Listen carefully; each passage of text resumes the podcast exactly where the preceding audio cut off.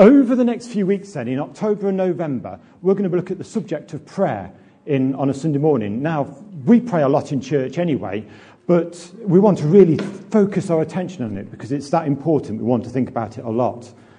And I've found, because I've been a Christian over 30 years, but for me, prayer is a real mystery. You just think, wow, I don't, I know, Know 1% about prayer or 1% about God. It's impossible to know very much at all, is it? But as I've learned and I've gone through things in life, so I've come in a way to expect things, and then sometimes God just turns them round and, and sort of says to you, well, that's what happened last time, but for your love and your benefit, it's going to be turned around and something else is going to happen this time. And maybe it's the same in your life as you've been praying and learning about prayer and, and saying, Yes, Lord, I want to hear from you. So I'm sure God's been speaking to you a lot too. Today, we're speaking, especially thinking about God is here.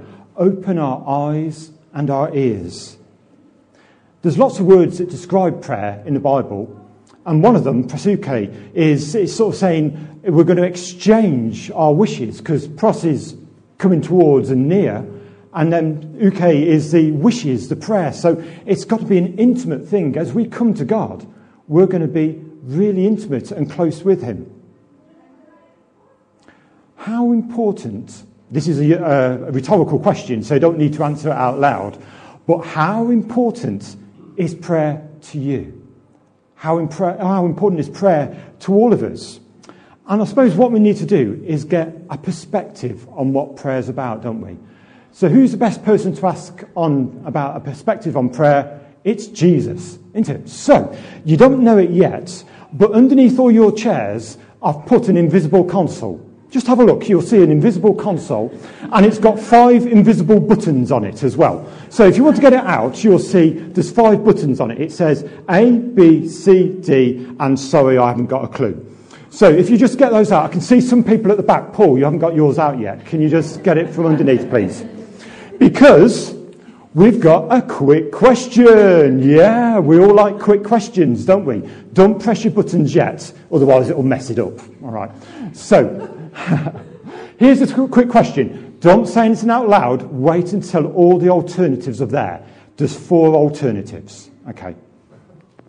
Jesus said, My house will be called a house of. Don't say anything just yet. Wait for the alternatives. I'm sure it's going to come.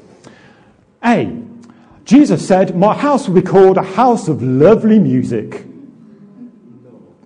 Okay, all right, okay, let's just ponder our thoughts a little bit because lovely music is lovely, isn't it? Yeah. Uh, Jesus said, My house will be called a house of excellent sandwiches. Yeah. But did Jesus say that in the Greek or Aramaic, or is it just in my English translation? I've got that. Yeah, okay, so perhaps Jesus didn't say that either. Ooh, what did Jesus say? My, rhetorical. My house will be called a house of prayer. What do you think? Maybe. Okay, let's have a look at the fourth one, and then we're going to do a bit of voting. My house will be called of insightful talks, where we listen and we get into the Greek and get into the Hebrew and fall asleep. Is, is that what happens? Insightful talks? We need them, don't we? We need to know about the Bible. We need to know about God. But I think we all know what Jesus said. Let's just press on invisible consoles. Oh, you're so good just acting out like that. That's really good. Okay, and what does the computer say? Prayer. Hooray! So we all got that right, I'm sure, didn't we? Yay, great. Now, where does it say that? Matthew 21:13. Jesus had recently come into Jerusalem and he was in the temple. What did he see in the temple precincts and things? Not just people praying and getting close with God, but people making money. People doing commercial things not doing what God had said in the first place. And so Jesus was very uh, serious about it. He was saying, Yeah, commercialism has crept in. That's wrong. Get out of here. We need to be praying. We need to be worshipping. That's what Jesus said. Because Jesus said, His house, which is this building here, we're in God's house, aren't we? And as we go to other buildings, we're in God's house as well. His building, his temple, will be a house of prayer. And as Paul was saying earlier, often we pray when we're here and we do lots of things and encourage it at home. But for these next few weeks, we want to make a special purpose, a special sort of priority to saying, yes, let's learn to pray more. Let's get excited. Let's expect what God might do to do unexpected things. So that was an easy question. Here's another rhetorical question. I don't want you to answer it out loud, just answer it in your head. Is prayer a burden to you? We could look at that in two ways, couldn't we? We can experience helpful and unhelpful burdens. So it might be, like you've seen on the front of the newsletter this week, that it says constantly pray. And it's got a scripture for it, so it says it in the Bible constantly pray. But you just think, oh, God, you don't know how busy I am. We're told constantly pray, so maybe it's a burden, it's just, oh, I can't do that. Also in a magazine, I put this one week is so many minutes, maybe the sleeping, washing, travelling, talking, doing chores, eating, drinking are the essentials. Maybe there's other essentials as well. Maybe it's prayer in the category of essentials, or do we put it in the what else, like the, oh, I'll do it if I get time category? I don't want that to be a burden to you, like I'm saying. But is that what God is calling us to do? To just do prayer when we got time? And all these other things as essentials? Or does God say, come on, I want to know you better, and you certainly need to know me better. So come and pray, come and commune, come and have a chat, come and listen. In a couple of weeks' time, when the next, uh, on, the uh, next Onward is published, you'll see this Martin Luther. Oh, he's one of my heroes. Such a, an amazing man. And he said, I have so much, he said it in a German accent, because he was German, of course. Well, he said it in German, but I'm not going to pretend to do a German accent. He said, in an English accent, I have so much to do today, I shall spend the first three hours in prayer.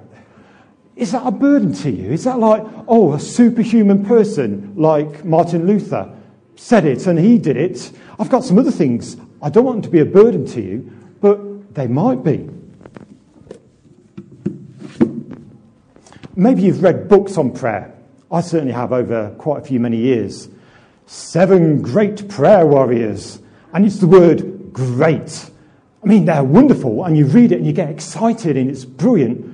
But sometimes when I see it on the shelf, and maybe my prayer life isn't tip top that day or hasn't been for a few days, I look at the word great and I think, oh, that's a burden. God's calling me to pray more and be a great prayer warrior. But that's not me on that certain day. Sometimes it is.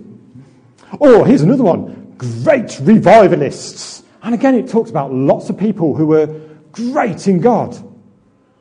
But sometimes, I don't know about you, you might just put a bit of a burden on me, thinking, that is that word again. Great. How am I meant to be like that every day?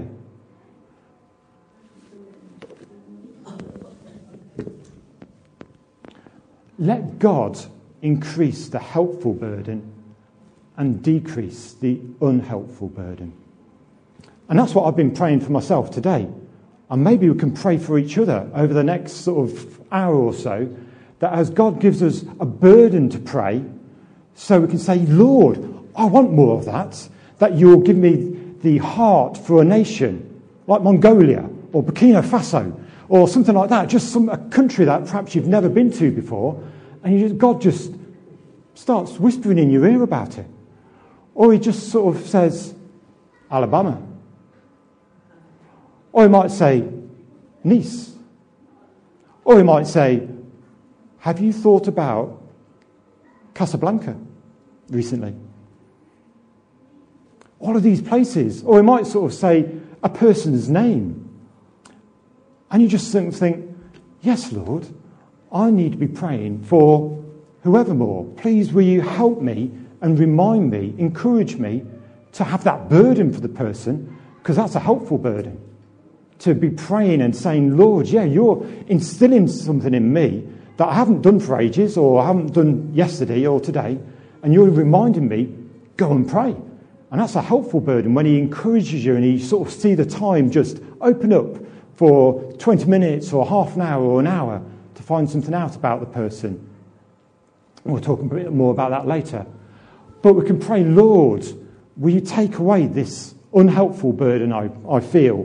This unhelpful burden of having to be a great prayer or giving two hours to it or three hours like uh, Martin Luther did before he was sort of out and about because he was that busy. He had to pray a long time about the things he was doing. So we can pray, Lord, yes, help me to pray in a good way. But Lord, help me not to accept it when it's kind of maybe from the enemy and he says, Yeah, you haven't prayed enough. Uh, call yourself a Christian. I've heard the enemy's voice like that sometimes. Maybe you have as well. But God is calling us and wants us to do amazing things with Him. And of course, we get that through spending time with Him. Here's a good scripture. It's Ephesians 1 17 to 21. And this is from the NIV. Sorry, I was standing there just so I wouldn't get in anyone's way. So I'll sit down and read it, because then it won't make a noise. I keep asking that the God of our Lord Jesus Christ, the glorious Father, may give you the spirit of wisdom and revelation, so that you may know him better. I pray that the eyes of your heart may be enlightened, in order that you may know the hope to which he has called you, the riches of his glorious inheritance in his holy people, and his incomparable great power for us who believe. That power is the same as the mighty strength he exerted when he raised Christ from the dead and seated him at his right hand in the heavenly realms, far above all rule and authority, power and dominion, and every name that is invoked, not only in the present age, but also in the one to come. And it's that there, verse 18 I pray that the eyes of your heart may be enlightened, in order that you may know the hope to which he has called you, and all the rest of it as well. I want my eyes to be enlightened to what God can see wherever I go. It's a bit funny because sometimes we need light in a natural world. I was around someone's house last night and there were older people and they were talking about how they went out for a meal the other day and they were saying, mm, oh, it was a bit dark, I couldn't really see what I was eating.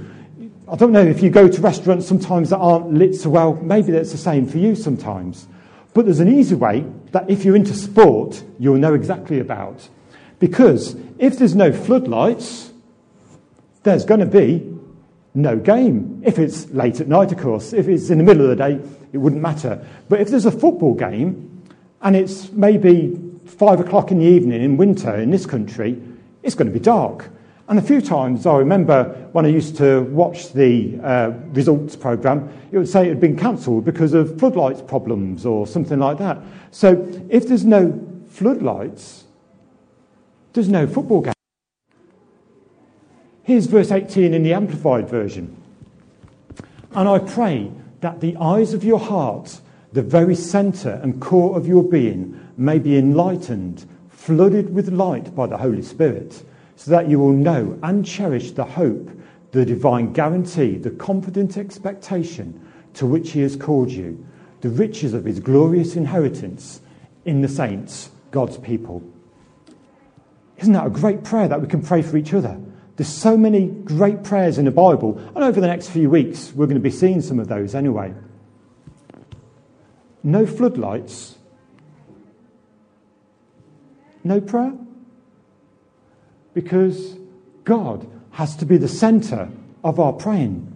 If God is not there with us, what are we doing? That's not really praying. It's just saying a few words and hoping for the best. But when we know God is at the center of our prayer life, when the floodlights is going on, that's a brilliant thing. Now, we're just going to read a little bit more about a certain character most of you will have heard of, and that's Elisha. And Jill's going to read from 2 Kings 6 8 to 23.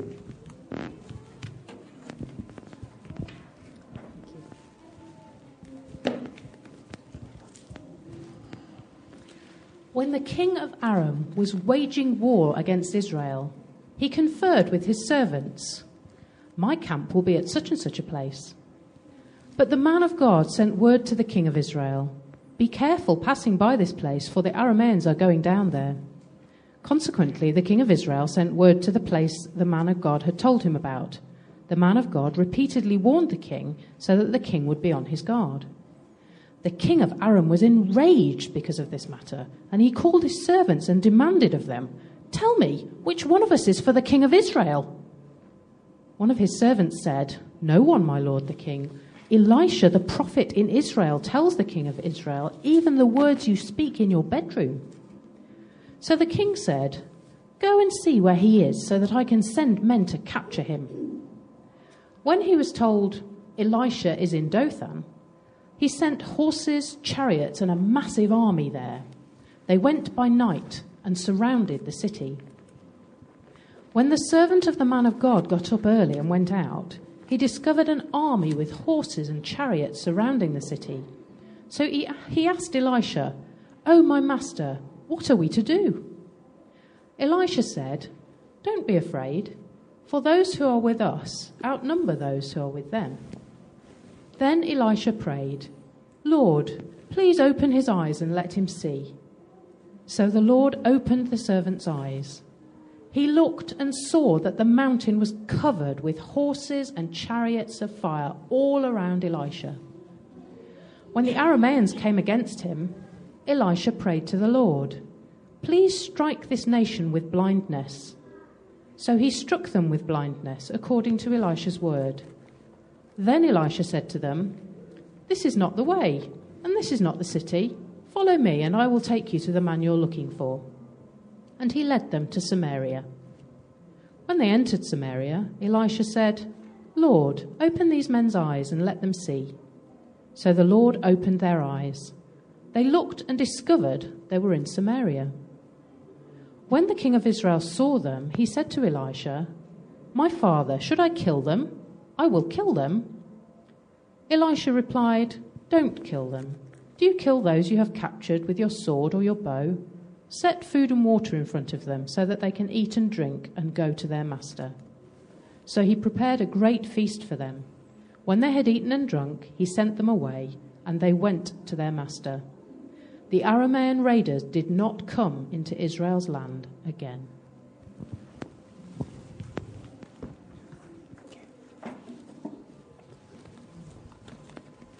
Now, the Bible doesn't give a day by day account of Elisha, but I bet Elisha had sort of done some great things already, and his servant had seen things that were just normal things, wouldn't happen. So you can imagine, like, Elisha and his servant, they knew about all the sort of uh, things that were going on, the raiding parties and everything like that. And so when his servant saw all these like chariots and horses and armed men with sort of uh, hats on and things like that. How did he feel? I bet, just like Laurel and Hardy, he would have said, That's another fine mess you've got me into, Elisha, or something like that, he'd have said, wouldn't he? But what I want us to think about is how did Elijah, how did Elisha react to his servant? Did he sort of say, Don't be stupid, God's with us, everything's going to be all right, old chap? He prayed, didn't he? And he prayed because he, Elisha knew that there was more going on than could just be seen. Physically, there was all this army surrounding the city, so that was dangerous and hard. But Elisha prayed, and there's one version I particularly like, and that's in the voice. It says, O Eternal One, I ask you to allow my servant to see heavenly realities. Open his eyes Lord, help him to see as you see. Help him to see the heavenly realities that are just as real as this mic stand. Lord, help him to see that.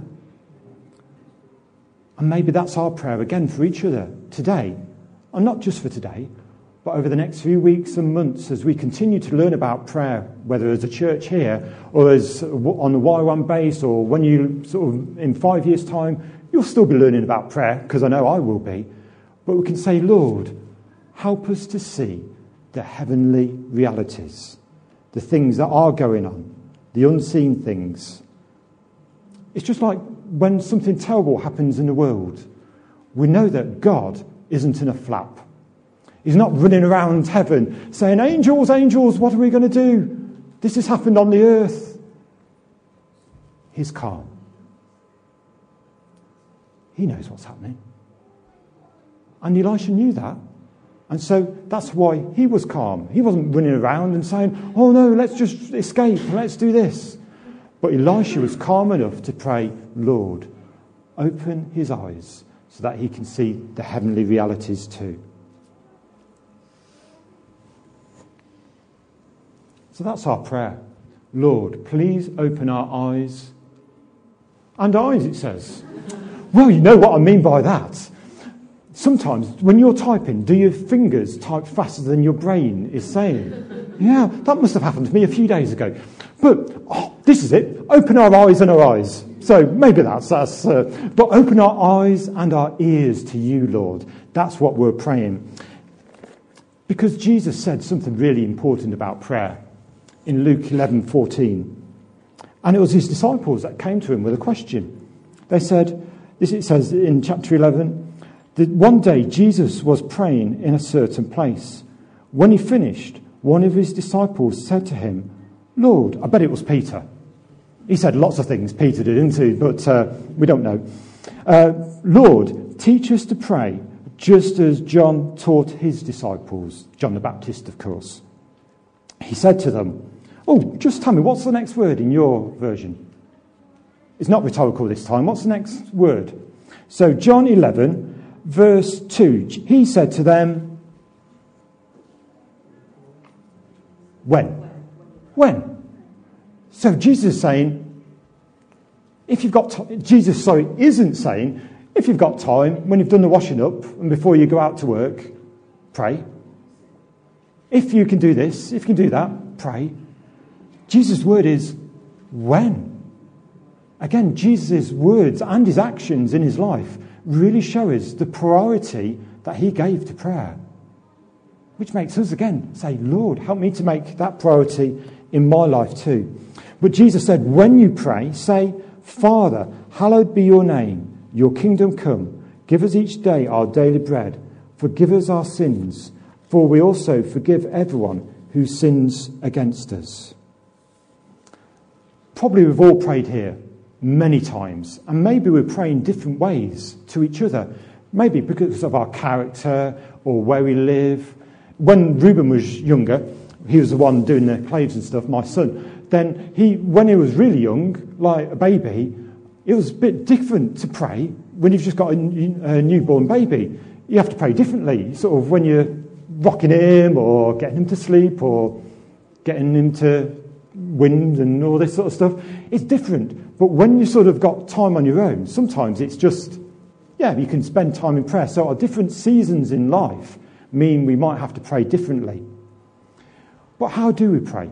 I've got four quick ideas that you will all have heard of. All it is is just a reminder. We can pray in thanks specifically as a confession, I'm sorry because. We can say, would you please? And we can praise like a, a general prayer. This thanks in specific, sometimes I really make sure I do it because it's sometimes something I forget. Spurgeon said this We are too prone to engrave our trials in marble and write our blessings in sand. And when I read that this week, I thought, I need to pray more thanks praise this week. And that's what I've been doing because people from decades and centuries ago, when you read what they've written, you just think, God, you're alive in their lives, you're alive in my life, and they're still speaking because brilliantly books are around or other things nowadays as well, aren't they?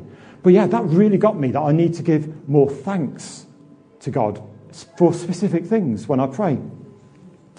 But then all these other things, would you please, Lord, and confessions, and I'm sorry because, and praise and that. But of course, all those are good things to pray about, but then we can just take it a step further. So on the next slide, you'll see lots of things dotted around. So these are some of the things you might do as well. So you might write your prayers down. You might carry out research so you can find out about things. One of the books I use a lot is this. Maybe you use the app or the website as well. Fantastic. It's great. It takes you all through the nations of the world with lots of prayer points. It's fantastic. So they could pray through all the countries of the world in a systematic way.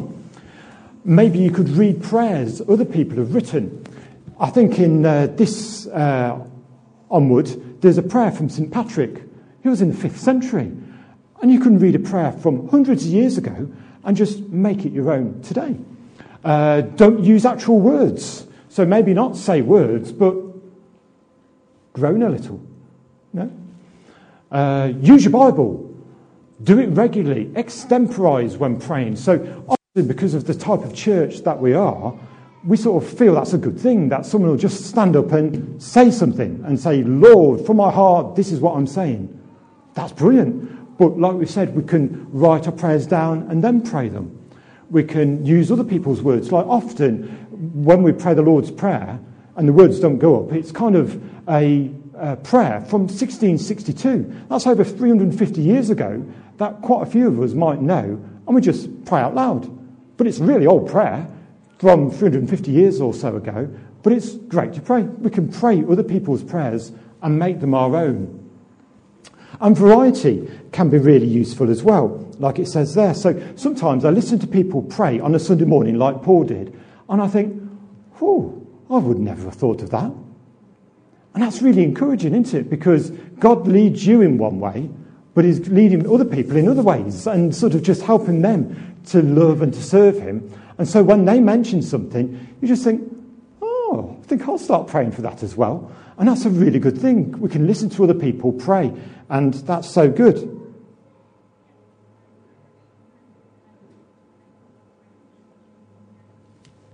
Sometimes you might, like we talked about earlier briefly, sort of you might have this burden for Malaysia, where the Grand Prix was today. Or you might sort of think, oh, Lord, what about uh, John O'Groats or Wick or Aberdeen, places in Scotland? Or you might sort of think of some places I've never heard of, or maybe a place you've never heard of, and God just says a word, and you open a map, and there it is. It's a place called Ouagadougou or wherever you might want them to hear of. So we can be open to God, saying to things that we can hear. But variety is really important. Now, do you all like eating? And you all do it generally? Yeah, that's great. Now, there's one thing I really like. A lots of food I like, but I really like tiramisu. Oh, isn't it beautiful, tasty? If you've never tried it, I don't, I'm speechless. Yes, I am speechless. You're quite right. If you've never tried it, why not? That's what I should say. But if I was going to eat tiramisu today, which we are, uh, and then I ate it tomorrow, and then I ate it the next day, oh, let's have some more tiramisu on Thursday, shall we? Oh, Friday's coming, one of the best days of the week. Oh, I think I'll have some more tiramisu. Oh, there's still some left. Oh, let's have that on Saturday as well how would I feel internally?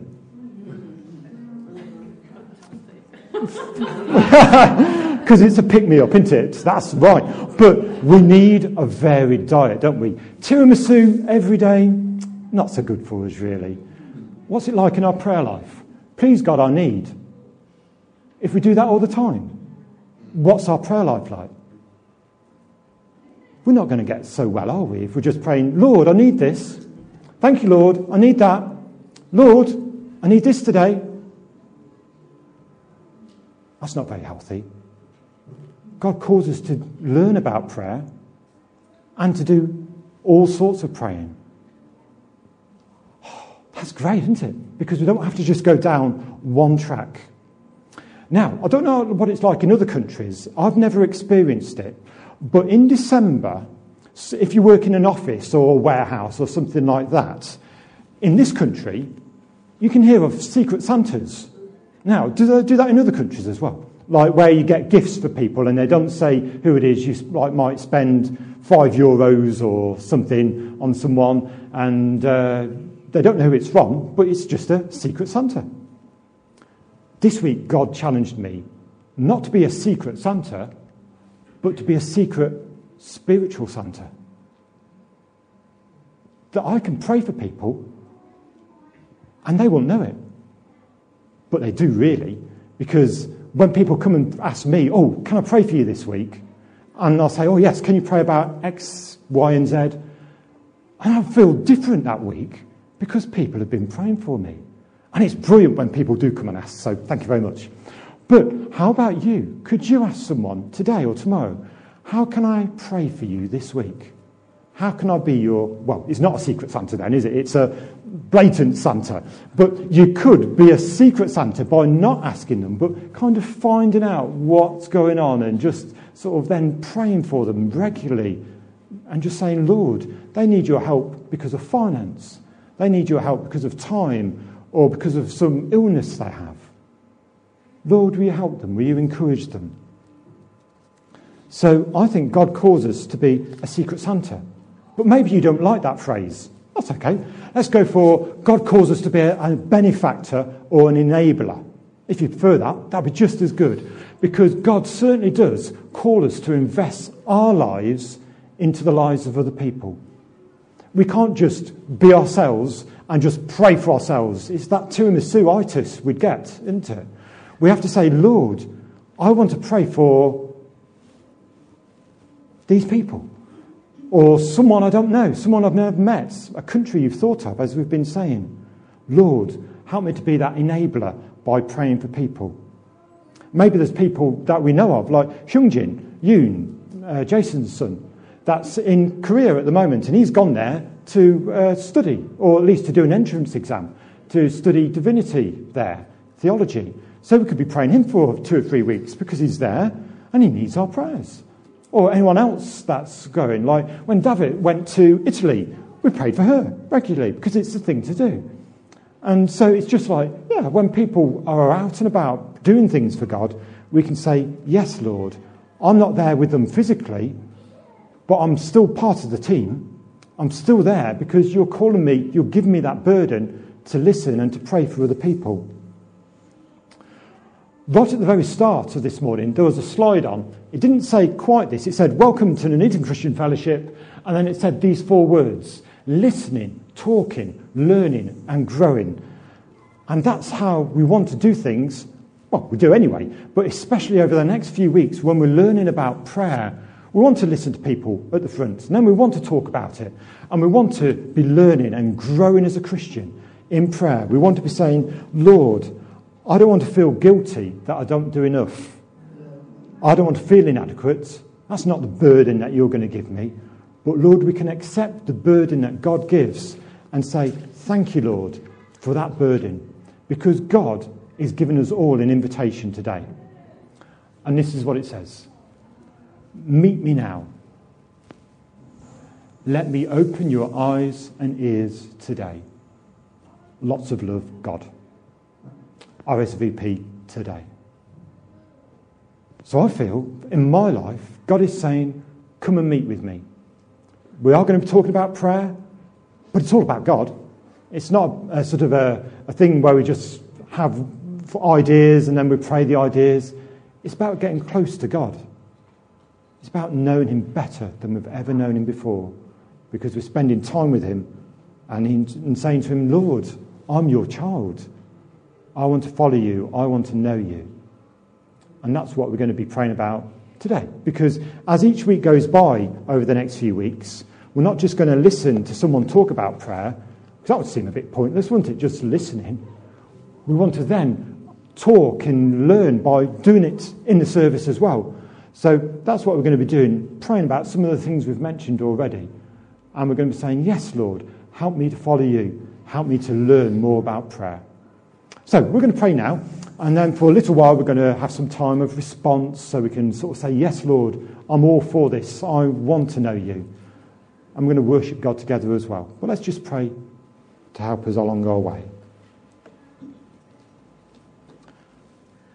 Thank you, Lord, that you do call us to pray. Thank you, Lord, that you call us to intimacy with you. Lord, today I accept that invitation. I say, Lord, as you take me by the hand, I'm going to follow you. I want to stick close to you. I want to see the things you would have me see, to hear the things you would have me hear, Lord. Because I'm thankful that I am your child and you love me. Thank you for all of us here, though. Lord, we say the same things for ourselves and our families and those that are, are those that we love and know. Lord, will you increase our appetite for you? Lord, our desire, our burden, so that we just really are head over heels in love with you again, Lord, and say, Lord, we just want to spend time with you, listening and doing what you'd have us to do. Because, Lord, we ask it in your name. Amen.